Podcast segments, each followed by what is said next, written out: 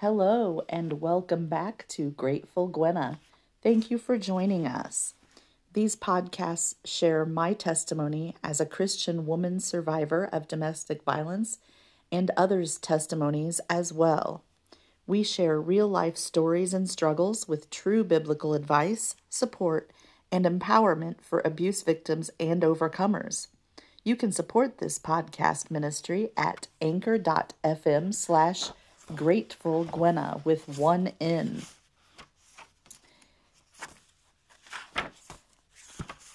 If you or someone you know, I'm trying to find my page here. If you or a loved one is in need of immediate help or support, the National Domestic Violence Hotline is available to you 24 hours a day, 7 days a week, by calling 1-800-799-7233. And you can be assured that all calls are kept confidential. Well, welcome back, friend, and thank you for joining me again. Today is part two of my marriage story, and this is probably going to be the most difficult podcast episode for me to record because it's extremely emotional and vulnerable. My voice may sound devoid of emotions, I don't know, but it's because it was so long ago and it's how I've been able to cope.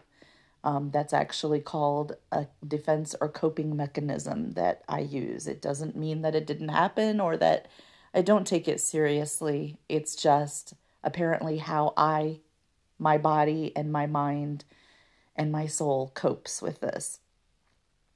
So again, thank you for joining us. Before we get started today, I want to mention something. You probably heard my marriage story part one yesterday. Just to let you know, my ex-husband and I, who was the one who was abusive to me, I've had one marriage and it lasted a grand total of 17 years, just in a summary. And I attended all kinds of secular and biblical counseling and separated from my ex-husband 3 times before finally being released by God to file for divorce, which is something that I never thought I would do. I was 1,000% completely against it. But I want to let you know that we had a marriage ministry, my abusive ex-husband and I. And we were kind of both experts at hiding the abuse that was going on behind our closed doors in our home. I was pretty much an expert at covering up for him, and he was an expert at covering up also as well for himself. And nobody had a clue. And so we had a Family Life Home Builders marriage ministry for which we were regional directors. Talk about Satan getting in there and destroying God's plan for a ministry. I'll tell you what, I tried repeatedly to tell those in charge and over us that we should not be in ministry, and no one would listen to me. I tried telling our overseers from our old church. This was a different church than the one I mentioned yesterday. And they said that if everyone waited until they were perfect to be in ministry, then nobody would ever be in ministry. And, excuse me, allergy season for me. I found out later that it was partially because my ex-husband had been telling them that I was exaggerating the abuse, which again, that's not true, but even if it had been, why would any abuse be okay? Okay, that just seems completely illogical to me. So anyway, I also tried to tell our family life leaders, and you know, they kind of had the same sentiment. Everybody struggles, don't worry about it, it's okay, you're good. I'm guessing, I believe they all had the best of intentions. I don't think that they realized how bad, I know they didn't realize how bad things really were. So anyway, in part one of my marriage story, I left off telling you about how I made up in my mind to leave my ex-husband.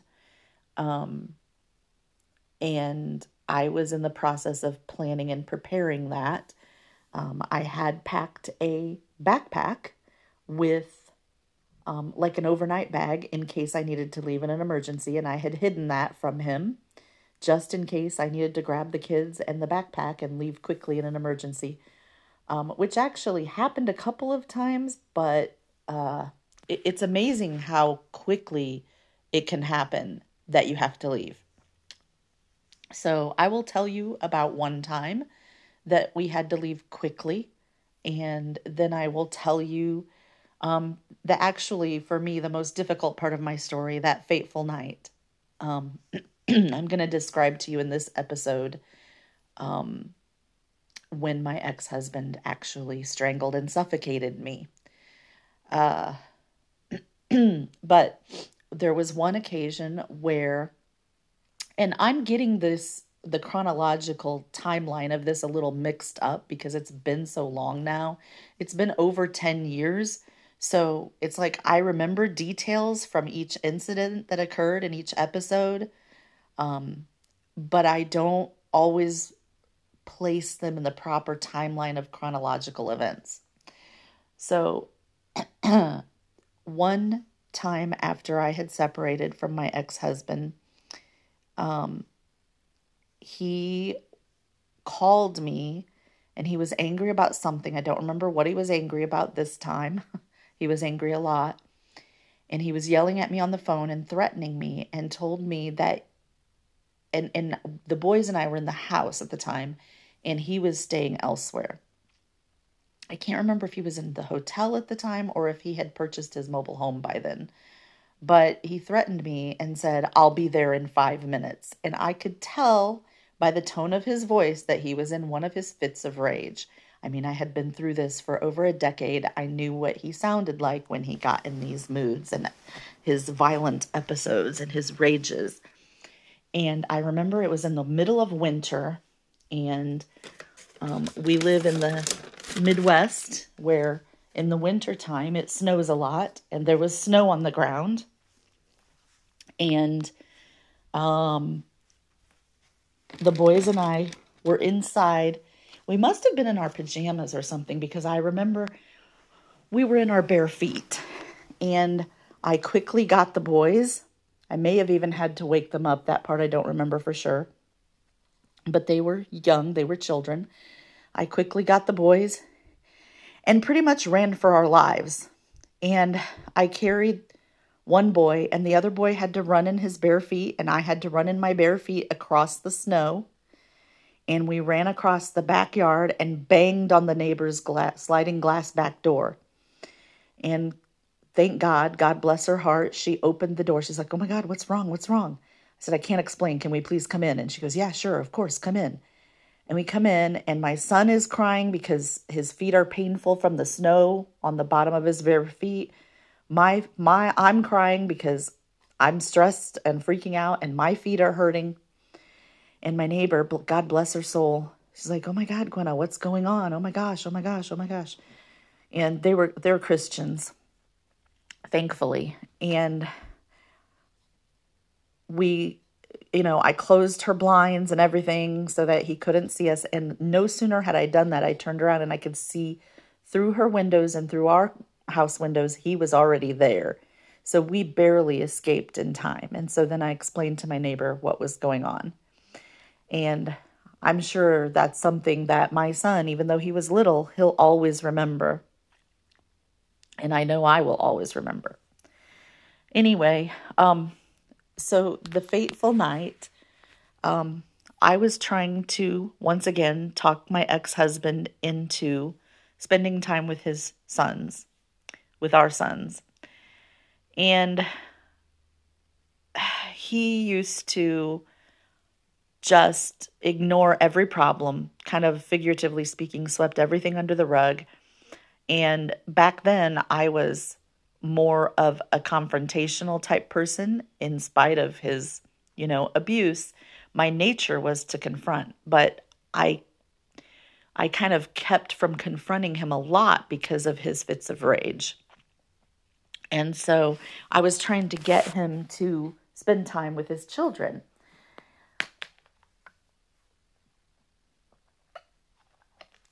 And he had a habit of just going to bed and going to sleep and never dealing with anything, never coming back to it, never saying we'll talk at a later time, nothing. You know, and for me, it was one thing, okay, but don't do that to your children. You know, that's just cruel and unfair. And he really was neglecting the kids. I mean, I was taking care of them, like I was feeding them and clothing them and teaching them, and I was taking care of everything, doing their laundry, running the errands, paying the bills. I was doing everything. All he did was, not that it's nothing, but he worked outside the home and brought home the money, and I did literally everything else. So the boys weren't really seeing him at all. So I was trying to get him to see them, and he went to bed, and I was like, nope, not happening at this time. You know, you can ignore me all you want, and that's not right, and that's not healthy, and that's not good, and that doesn't make for a good relationship or a good marriage, but it's not fair to these young children that you're neglecting them. They need their father. Even if it's a bad father, they still need their father, right? And I know there are so many statistics about, you know, children, especially boys, growing up with their fathers, without their fathers, you know, whether they're in jail or some other thing. There are a lot of kids, unfortunately, that grow up without their fathers. And I didn't want my kids becoming that kind of a statistic, which is probably another reason I stayed with my abusive marriage so long. But anyway, I was standing upstairs where we were living in a 2-story house. I was standing upstairs in the hallway right outside our master bedroom, and my ex-husband had gone to bed, even though I was begging him to spend some time with the boys. And I had finally put the boys to bed, and so they were across the hall, and both bedroom doors were open. And I remember he started to come toward me. And I was pretty upset at that point because it had been months, literally months, since I'd been trying to get him to spend time with the kids. And so I was probably yelling at him, knowing me, saying, why won't you get up? Why won't you, you know, not get up, but why won't you spend time with these kids? It's important. At least say something, you know? And he just went to bed and didn't answer me. And then I remember him getting out of bed and me thinking, he's starting to walk toward me, me thinking, I always give people the benefit of the doubt. I don't know why I'm so naive. I'm still naive like that because I guess I want people to give me the benefit of the doubt. So I just assumed he was walking toward me to apologize and say, okay, honey, I'm sorry. I'll talk to the boys tomorrow, because that's what I would do. So I assume that's what someone else would do too. My wise son always tells me that I think a lot differently than most people. I think the best about people, no matter how many times they prove me wrong or that they're worse than what I assume about them. So he starts walking toward me. And when he's almost to me, I suddenly see his facial expression change. And there's this look in his eyes that I've never seen before. And it looked very dark and very evil. And I almost want to say demonic. I don't know that for sure, but I'll tell you what, he looked possessed or something. And I've only ever seen someone's eyes look like that one other time in my life. And it scared and absolutely terrified me. And I'm a very logical person. I've been through a lot in my life. My first instinct was to protect my kids, because I could tell there was something evil in that man's eyes, but I didn't know what. I didn't know what he was thinking or what he was about to do or even what he was completely capable of. And my first instinct was, you got to protect the kids. And he came at me and he shoved me up against the hallway wall. And I vaguely recall my son yelling, Mommy, Mommy, give me the phone. I'll dial 911. I remember my son yelling, Mommy, Mommy, give me the phone. I'll dial 911. The boys were in their bedroom across the hall, and they had bunk beds at the time, and they didn't have a phone in their bedroom. The only phone was downstairs, and I don't even think we had a phone in my bedroom at the time, but it wouldn't have mattered because I couldn't get past him to my bedroom anyway. So the only phone was downstairs. Yeah, actually, I don't think we had a phone in the bedroom at the time, but I know there wasn't one in the boys' room. So I remember my son saying, Mommy, give me the phone and I'll dial 911. And when I heard my son's voice, my instinct kicked in to protect my children, and I locked the boys in their bedroom instinctively. I have no idea how I knew to do that. I just did it. And the next thing I knew, my ex-husband had me in a headlock. And I took self-defense courses when I was 11 years old. I took judo. So I knew what to do in a headlock. And I tried to do what I had been trained to do, but it didn't work. And here's why. When he grabbed me from behind, he had both his arms around me, and one of his I can't even really describe it to you. My neck was like he had my throat, and with one of his arms and elbows and hands, and the other one, he was covering my nose and mouth. A tighter grip than I've ever known in my life. I'm not exaggerating at all. Like, there are not words to describe how tight that grip of his was. I tried to bury my chin in his arms, but his grip was too tight. I tried to stomp on his foot, but he was moving and I couldn't do it. I tried to elbow him in the gut, and I couldn't even do that because the way he had me pinned. And I remember before that I had been begging God to take my life because I couldn't take the abuse anymore.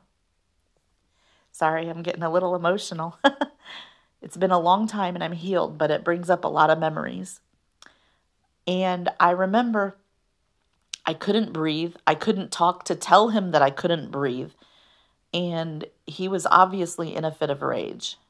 And I remember so many thoughts flashing through my mind so incredibly quickly.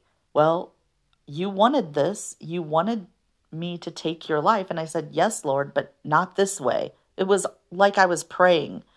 You know, I was thinking and having a conversation with God in the few split seconds this was happening. And so, I'm sorry, God, I didn't mean this way. And then I remember finally, okay, Lord, if this is your will, this isn't the way I wanted to go, but if this is your will, then okay, I'll go however you want. Those were the thoughts going through my head. And I remember so clearly God putting a picture of my boys, my sons, in my mind, and his saying to me, they need you. That's it. I always know when God is speaking to me because it's very succinct, and I'm kind of a glib person when you get me, you know, completely in my personality, and I'm just feel free to be myself. I'm glib. So I always know when it's God speaking, and God just said, he put a picture of the boys in my mind and said, they need you. Nobody can love them the way you do. And I said, oh yeah, they'll get another mom. And at this point, I had pretty much given up on life and living. And God said, no. I created you to be their mother. You're their mother. Nobody will love them the way you do because you're their mother. That's what God told me. And I remember getting weak and my knees starting to buckle because I couldn't breathe. And I remember starting to physically collapse. And I remember thinking, okay, God, I'm sorry. Like I had done anything wrong. And the next thing I remember, my ex-husband miraculously released his grip. And I think he went back to bed. I'm not sure. And I quickly ran downstairs and grabbed the cordless phone and dialed 911. And I had called the cops on my abusive ex-husband multiple times over the 10 years that we had been living together. So we were on record, and there was a file on us for domestic violence and everything. And I could not believe they hung up on me. They took my information and then hung up. And right after they hung up, the dispatcher hung up on me. Here comes my ex-husband down the stairs and walking towards me with that same look of rage in his eyes. And I pretended to still be on the phone with 911, the dispatcher, even though the dispatcher had already hung up on me. And I remember him saying, "Oh, you want to call 911 on me? Go ahead, you call 911 on me." And he grabbed, I had long hair that was up in a ponytail at the time, and he grabbed my ponytail and started pulling me around the kitchen by my ponytail. That's the last thing I remember until the police arrived. And it took them half an hour to arrive. And when someone arrived, it was only one police officer. And my ex-husband had threatened me repeatedly that if I ever reported him to the police, that he would take the boys to Mexico, where he's from originally, and disappear, and I would never see my children again. And that was how he tried to control me and keep me under his power. So anyway, the police arrived, the police officer, and then 30 minutes later, and then about 10 minutes after that, a female police officer arrived. That was my first female police officer in 10 years of calling the police regarding the domestic violence that was happening in my home. And I remember a couple of things. I remember our church's pastor had been in the driveway, and after things had calmed down, he came and talked to me, and he goes, "I can't believe it." I said, "You can't believe what?" He goes, "Arturo, he's such a sweetheart." I looked at him, I said, "You try living with him." I remember saying, "You don't live with him," or "You try living with him." Something about living with him is different. And people were just shocked. And of course, you know, we have these cop cars in my driveway. So it's a big, you know, suburban neighborhood disturbance, which is embarrassing in and of itself. And I also remember when the female police officer came in, she said something to me about having strangle marks on my neck. And I said, I knew he had like strangled and suffocated me, but I was in shock. They told me later I was in shock. And I said, "I have strangle marks on my neck?" And she goes, "Yeah, honey, come here." And the female police officer walked me to my downstairs bathroom and showed me the strangle marks on my neck in the mirror. And I remember looking at my neck in disbelief and shock. It's like, you know what happened, but I have trouble associating anyway. But you're in so much disbelief, and you're in denial, and you've been brainwashed, and you think this can't possibly happen. My husband's a Christian or claims to be a Christian. You know, he would never do this to me. God would never allow this to happen. Of course, you know, it's not God's fault when we choose our own free will, right? The choices we make are our choices. And I just remember being in shock looking in that bathroom mirror.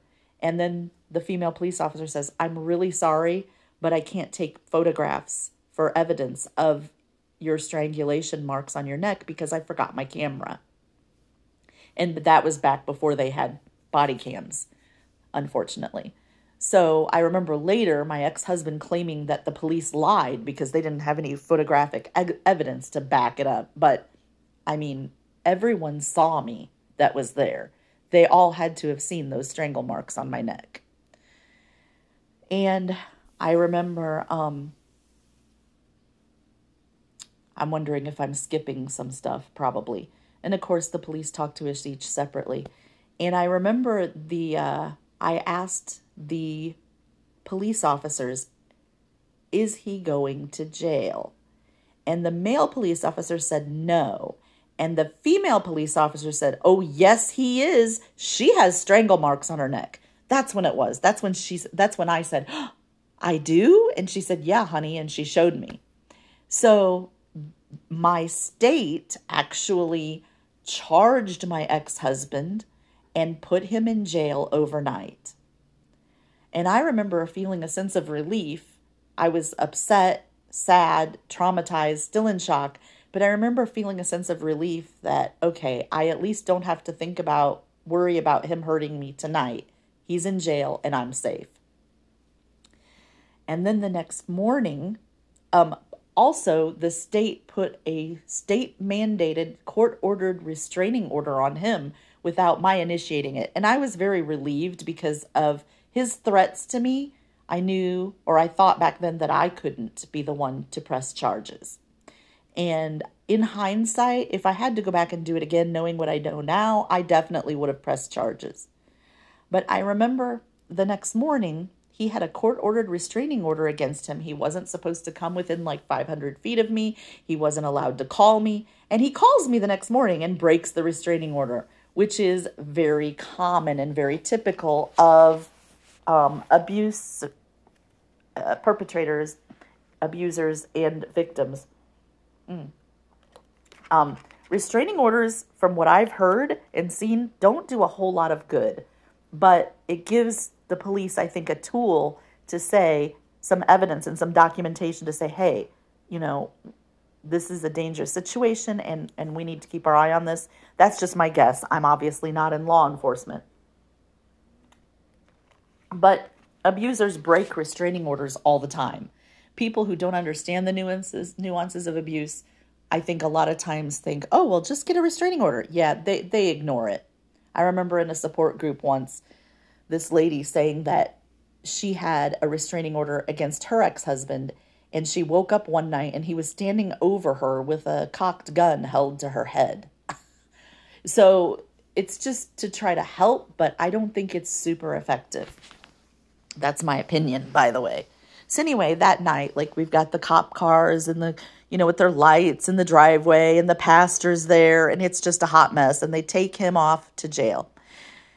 So the next morning he tries to call me, and I'm like, dummy me answered the phone. I don't know why I answered the phone. I'm like, yes, or what, or something like that. And he said, are you going to press charges? I said, you do realize you're not even supposed to be calling me. I know, and I'm sorry, but... And, you know, he was always all repentant afterwards, after each violent episode.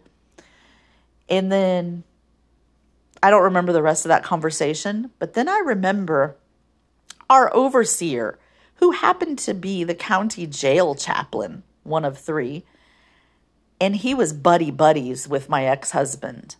And he called me and he said, and I was very intimidated by him, especially at this point. And he said, are you going to press charges against your ex-husband? Well, at that time, he was my husband. And I was terrified what to say. So I quickly prayed and said, God, tell me what to say.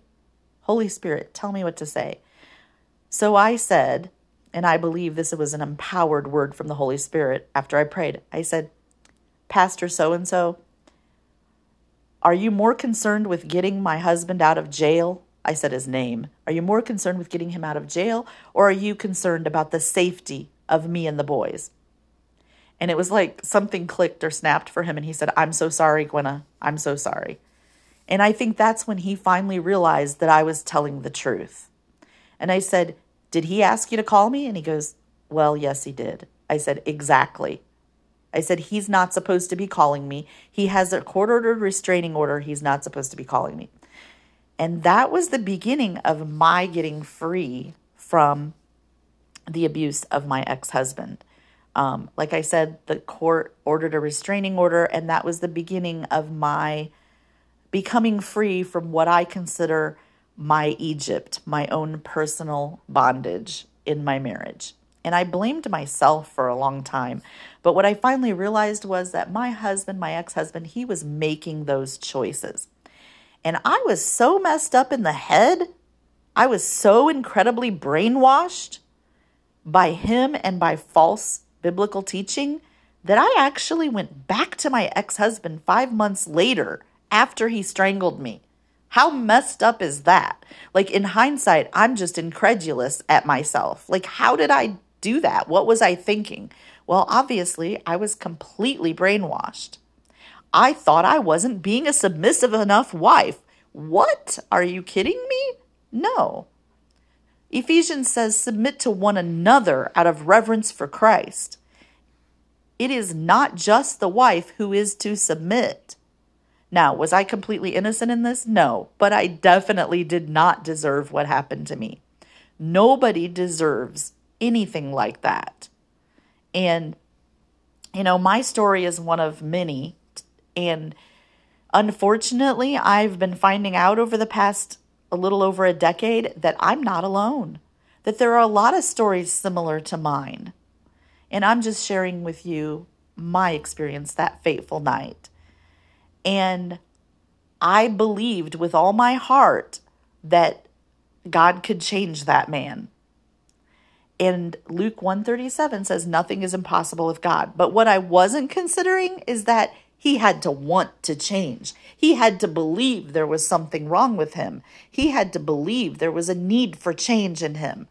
And I can't force him to do that.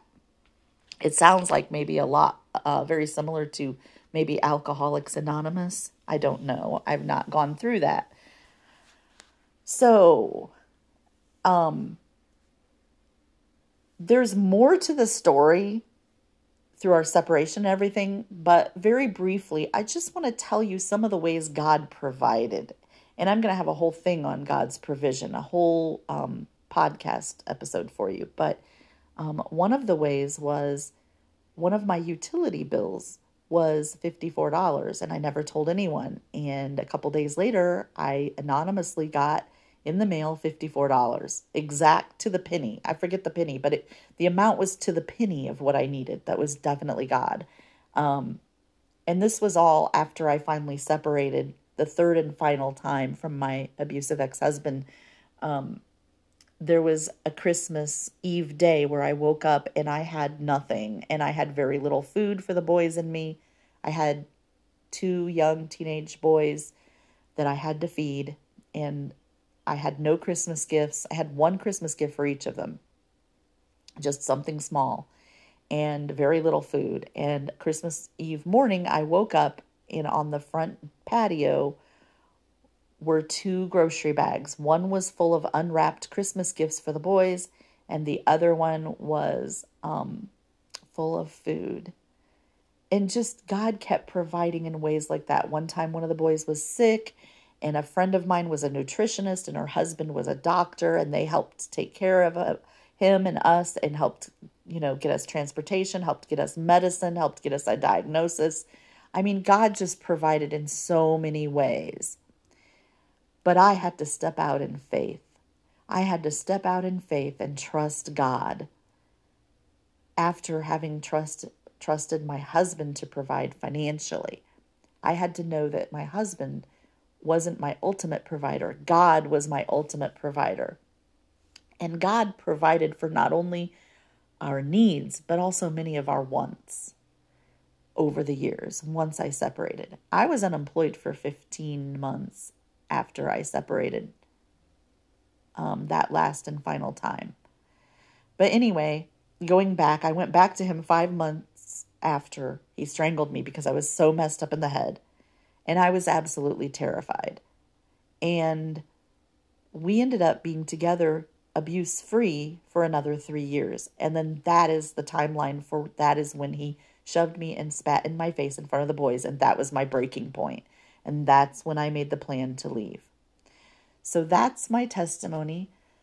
Whew. Thank you for listening.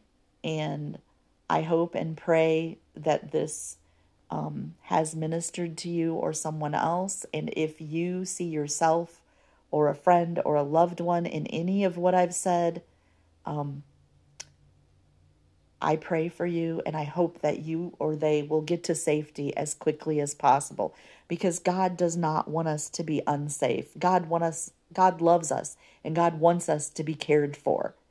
God loves you. God wants you to be cared for. If you are being abused, and I'm not talking about, oh, my husband won't vacuum, so he's abusing me. No, that's not abuse. That's not fun. But that's definitely not abuse. Please don't trivialize and minimize real abuse like that, okay? But real abuse, you're being shoved, you're being hit, you're being, spoken to in an emotionally abusive way, saying mean things to you, criticizing you, putting you down, treating you one way in private, another way in public, spitting at you, pulling your hair, slapping you, shoving you, blocking your exit from a doorway, any of that is considered abuse. Please get to safety. God does not expect you or want you to stay in an abusive relationship. Thank you for listening. God bless you. Please listen to the other podcasts for resources to help you or your friend. And call that National Domestic Violence Center hotline at 1-800-799-7233 if you or a loved one is in immediate danger. Please get help and get to safety. Your life and even your children's lives, if you have them, are worth it. And remember, I love you and Jesus loves you even more. Till next time, thanks for listening.